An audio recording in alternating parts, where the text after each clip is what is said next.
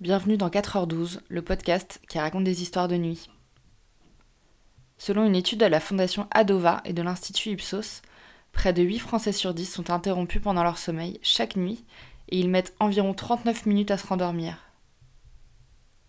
C'est le cas de Sonia, chez qui je suis aujourd'hui. Elle et moi avons fait nos études ensemble, et 12 ans plus tard, nous voici réunis à une heure tardive autour d'un verre de Valençay. Ce dont elle va nous parler aujourd'hui est à la fois banal et inavouable. Selon elle, c'est comme l'insomnie. Si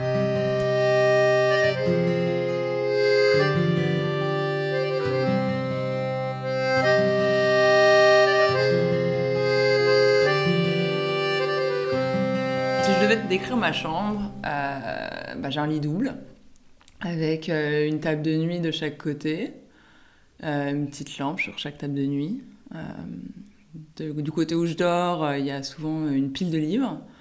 Parce qu'en ce moment, il y a une, assez grosse pile de livres. Euh, une bouteille d'eau.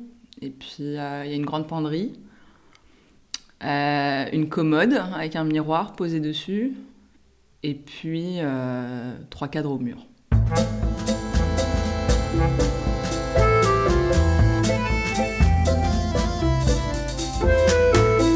Depuis euh, ma plus tendre jeunesse, en fait, j'ai le sommeil léger. Donc, moi, je, me réveille souvent lié à un bruit, euh, quelque chose. Je peux être réveillée très facilement euh, par, par le monde extérieur.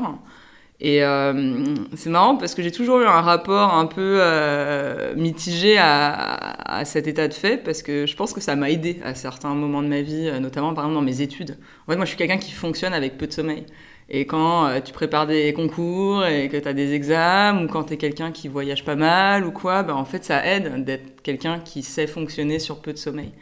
Mais c'est vrai que du coup, euh, ça te fait prendre des réflexes et des habitudes qui peut-être même perpétuent le problème. Et plus tu vieillis, en fait, moins c'est facile de fonctionner de cette façon-là. Et donc, euh, je pense que plus le temps passe, plus j'ai un rapport euh, plus compliqué avec cet aspect de ma personne, du fait d'être euh, une dormeuse légère. C'est qu'en fait, je m'en remets pas aussi bien qu'avant. Moi, je pense que les trois quarts de mes études, je les ai passées à fonctionner avec 5 heures de sommeil. J'allais euh, à la bibliothèque réviser, je me réveillais tôt le matin pour ça. À côté de ça, je faisais du sport, il fallait se lever tôt pour les entraînements. Et ça n'a jamais été quelque chose qui m'a empêché de fonctionner. Je pense même qu'au contraire, ça, a créé un- une certaine personnalité, un certain dynamisme euh, que, je, valorisais en moi-même. Mais aujourd'hui, euh, je paye plus le prix, en fait. Je pense qu'aujourd'hui... Euh, euh, et d'ailleurs, c'est pour ça que mes, insomnies, je les vis peut-être plus tout à fait de la même façon qu'avant, parce que euh, je les vis plus comme un poids.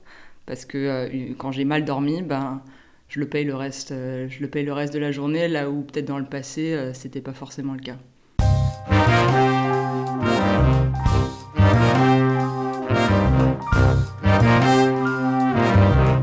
Au moment où je me rends compte que ah, ce coup-ci je vais pas m'endormir et que je sens qu'il y a la fatigue et le poids et là je me dis oh non non non, je ça peut pas se passer comme ça parce qu'en fait il y a plein de choses à faire aujourd'hui je vais être fatiguée et euh, si je si euh, si je dors pas si je fais pas mes heures je vais le payer. Et donc c'est là où euh, bah, j'essaie de combattre en fait. J'essaie de combattre euh, l'insomnie et j'essaie de me rendormir. Et euh, ça c'est quelque chose qui est dur pour moi parce que euh, voilà, comme je disais, je suis pas quelqu'un qui passe beaucoup de temps dans son lit à, regarder le plafond, et donc euh, pour essayer de me rendormir, bah faut que j'essaie de euh, trouver une activité euh, qui euh, vide mon cerveau et qui m'aide à retrouver le sommeil. Et euh, j'ai essayé la lecture, moi ça marche pas la lecture, ça me stimule de trop, donc en fait euh, je, je, je, me rendors pas quand je lis, en fait moi je rentre dans l'histoire et, et c'est terminé, donc euh, j'ai essayé diverses choses. Et puis euh, et puis il y a une technique qui marche et donc euh, je vais en parler ouvertement même si euh, comme tu le sais euh, c'est un sujet un peu que j'ai trouvé un peu délicat à évoquer mais bon c'est la réalité en fait je me suis rendu compte que bah, de me masturber ça m'aidait à, à me rendormir. Et je pense pas que ça a été une décision à un moment donné de me dire ça. Ça a été genre un espèce de process naturel qui s'est passé où en fait il s'avère que euh, bon euh, euh, moi c'est pas forcément une activité à laquelle je m'adonne euh, hyper fréquemment ou quoi, mais en fait, le, bah, le fait de le faire me détend et me donne envie de dormir, en fait. Et donc, naturellement, ça c'est devenu, en fait, quelque chose. En plus, bah, tu te réveilles, tu es dans ton lit, dans le noir. Euh, bon, c'est un peu le bon moment pour, euh, pour se faire plaisir. Et donc, en fait, je me suis rendu compte que euh, en faisant ça, bah, voilà, ça me détend. et puis, j'arrive à ressombrer dans le sommeil. pas toujours, mais mais voilà, assez souvent. Si je compare ça à une de mes activités favorites qui est la course à pied, euh, la course à pied c'est quelque chose d'ultra physique. Et d'ailleurs, il y a beaucoup de gens qui comprennent pas, euh, par exemple, que moi j'aille courir le matin. C'est un truc, euh, les gens ils disent mais attends, t'es fatigué, c'est super violent comme sport, enfin dans le sens c'est violent pour ton corps. Mais en fait, moi dans la course, j'atteins un niveau de plénitude. et en fait, qui me détend et qui me m'aide à lâcher prise, à me perdre. D'ailleurs, il y a un concept euh, qui est le, ce qu'on appelle euh, en anglais le, runner's high. Euh, je crois que ça doit se traduire genre l'euphorie du, du, coureur ou l'ivresse du coureur. En fait, c'est un état dans lequel l'activité physique et la course notamment te met, où en fait tu te perds tellement dans l'exercice que tu ne penses plus à rien, ton cerveau se vide et t'attends à un niveau un peu de bien-être et juste de, de, de vide mental qui te ressource et qui t'aide à faire le point sur des choses, mais sans chercher vraiment à, y penser, tu vois. donc je pense que bah, je, je, ferai un peu un parallèle avec, euh, avec bah, la masturbation, c'est qu'en fait, euh, le combat, il serait si, euh, si je restais là à penser au fait que je dors pas et à me confronter à ça et à vouloir lutter activement contre ça, mais en faisant une activité annexe qui m'aide à me perdre, euh, ben quelque part euh, c'est la ma façon à moi d'atteindre le lâcher prise, d'atteindre la plénitude et de d'arriver à déconnecter à déconnecter mon cerveau quoi. Et je me suis vraiment posé la question de, de, venir raconter ça, même si ça peut paraître mais tellement anecdotique.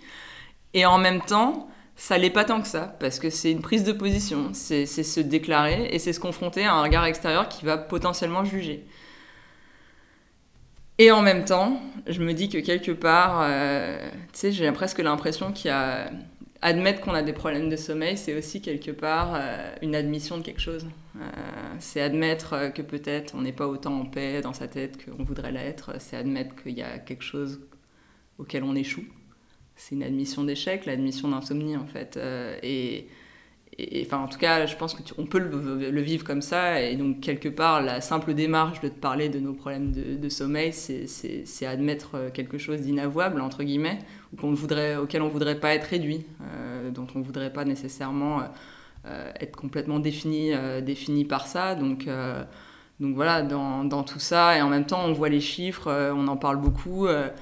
Euh, de plus en plus de gens ont des problèmes de sommeil, c'est quelque chose qui est beaucoup plus généralisé qu'on le croit. Il y a même beaucoup de gens qui n'admettront pas avoir des problèmes de sommeil, et pourtant, si tu euh, regardes leur, euh, leur cycle de sommeil, tu vois qu'effectivement, ils dorment pas assez. Donc, c'est un phénomène de société dont on a du mal à parler. Et donc, je pense que parler de problèmes de sommeil comme parler de masturbation, c'est parler d'une chose qui existe, mais qu'on n'aime pas toujours mettre en avant, surtout quand il s'agit de, de soi-même, en fait.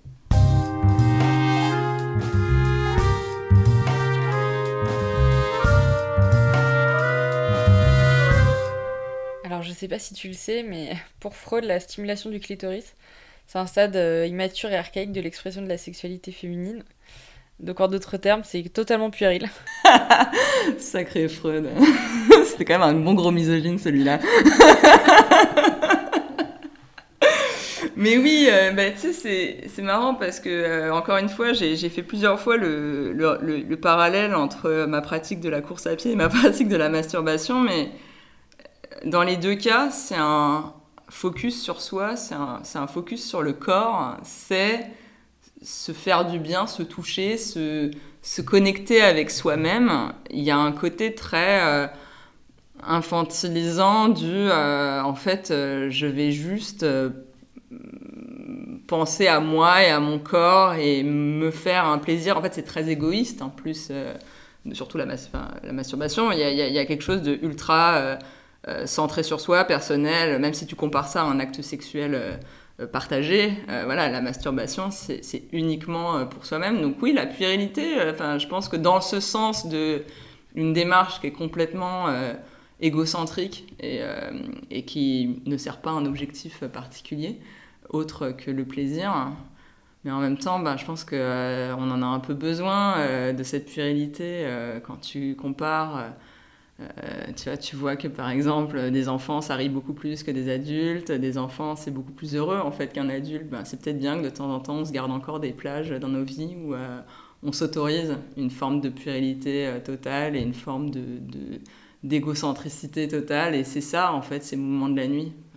que tu sois une mère euh, qui doit s'occuper toute la journée de tes enfants, que tu sois quelqu'un qui travaille énormément et qui est sollicité toute la journée, euh, voilà, que peu importe euh, ton contexte de vie, le moment d'insomnie, c'est un moment à toi, un moment où tu dois rien à personne. Et c'est pour ça que je pense qu'on a tous un rapport un peu conflictuel, parce que quelque part, ça nous apporte quelque chose, même si on, le subit, bah, peut-être qu'on s'y épanouit aussi dans ces moments d'insomnie. Euh, en tout cas, c'est une façon positive de, regarder les choses et de reprendre le contrôle, euh, ce qui est quelque chose que, que j'aime toujours arriver à faire.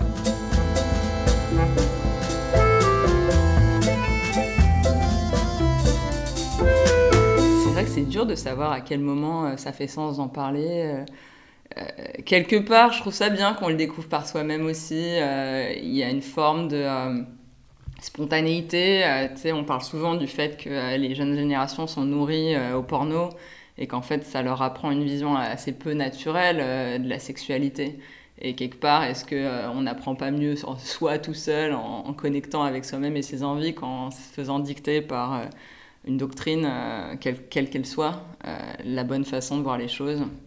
Ça se débat, mais c'est sûr qu'une fois qu'on a fait la découverte, c'est bien de pouvoir la comprendre et de pouvoir euh, aller plus loin parce que quelque part, euh, peut-être, euh, je serais curieuse de voir si les, les, gens qui se masturbent ou les femmes qui se masturbent ou qui osent dire qu'elles se masturbent, j'imagine doit y avoir une connexion avec l'environnement socio-économique d'où elles viennent et que peut-être c'est c'est quand tu as évolué dans un univers plus libéré, plus ouvert, que tu t'es senti capable d'explorer ça.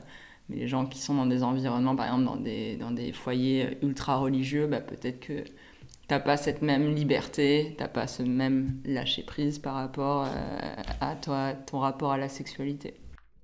Euh, moi, je viens d'une famille euh, à, la base plutôt musulmane, mais j'ai grandi personnellement dans un environnement très athée. et donc, j'ai pas ressenti ce poids-là et cette culpabilisation-là. Euh, je, pense que, je pense que ça joue. Euh, on est dans des sociétés où euh, la religion, en tout cas la nôtre, notre société française, a perdu énormément de poids. Mais c'est marrant parce qu'on dirait pas que les mœurs aient nécessairement évolué à la même vitesse. Donc il y a du retard à rattraper par, rapport à, par rapport à tout ça. Et je pense que c'est ce genre de démarche, la démarche d'en parler, ça peut paraître comme un très petit acte. Mais en fait, plus on va lire de choses qui parlent ouvertement de ça, plus on va voir de choses qui en parlent ouvertement, euh, des films qui parlent euh, d'homosexualité féminine, par exemple. On a vu ça et ça crée des débats incroyables quand ça arrive. Voilà, des, des, des, des sujets, des, articles, des podcasts qui tout d'un coup euh, parlent de ça d'une façon plus normalisante. Bah, je pense que progressivement, toutes ces petites choses mises mis bout à bout, ça va aider euh, nos mœurs et nos, perceptions de ce qui est acceptable à évoluer en même temps que nos sociétés et en même temps que voilà, la, libération euh, morale euh, qui, qui, se passe depuis, depuis un petit bout de temps maintenant. Je pense que ce serait dommage de sortir de là et de se dire Oh, pour être une femme vraiment libérée, il faut se masturber tous les soirs. Moi-même, je me masturbe pas tous les soirs. et je pense qu'encore une fois, c'est le choix c'est la liberté du choix, euh, la liberté d'être ce que tu veux être. Il y a des gens euh, qui sont plus euh, sexués que d'autres. il y a des gens qui trouvent leur plaisir dans certaines pratiques et d'autres dans d'autres. Il n'y a pas de bonne et de mauvaise réponse. Là où ça pose un problème, c'est quand effectivement une certaine doctrine impose sa vision. Donc, dans un contexte où la doctrine c'est la femme euh, doit s'abstenir et être au service du plaisir masculin, alors oui, le sex powerment dans le sens de je pense à mon plaisir euh, autant euh, au-delà du plaisir de mon, de mon partenaire masculin. En l'occurrence, c'est une forme d'émancipation, de, mais il ne faut pas que tombe dans le champ inverse qui est la doctrine du, du, sex powerment total et, de penser qu'être une être femme, du coup, c'est forcément être quelqu'un euh, qui euh, s'assume euh, publiquement à part entière, de façon extrême dans sa sexualité. Je pense encore une fois, c'est toute une question d'équilibre et de, de respect de toutes, les, de toutes les façons de faire. Et voilà. Je pense que c'est ça aussi que tu explores ici. Il y a chacun son histoire, chacun son rapport à différentes choses, que ce soit à l'insomnie ou, ou là de, ce dont on parle à, la sexualité. Mais l'essentiel, c'est de pouvoir en parler ouvertement et de pas avoir peur d'être mis dans une case. Moi, c'est ça qui m'a bloqué au début quand on voulait parler de ce sujet, c'est me dire est-ce que les gens qui vont m'écouter vont me mettre dans une case? Est-ce que tout d'un coup, je vais devoir assumer quelque chose qui pour moi ne me définit pas, qui est anecdotique, qui, fait partie d'une grande tapisserie de choses qui peuvent me définir et euh, bah, je pense que c'est bien de se forcer un petit peu à se confronter à ça et à se dire que bah, les gens qui le feront, euh, ils ont vraiment rien compris et devraient arrêter d'écouter ce podcast.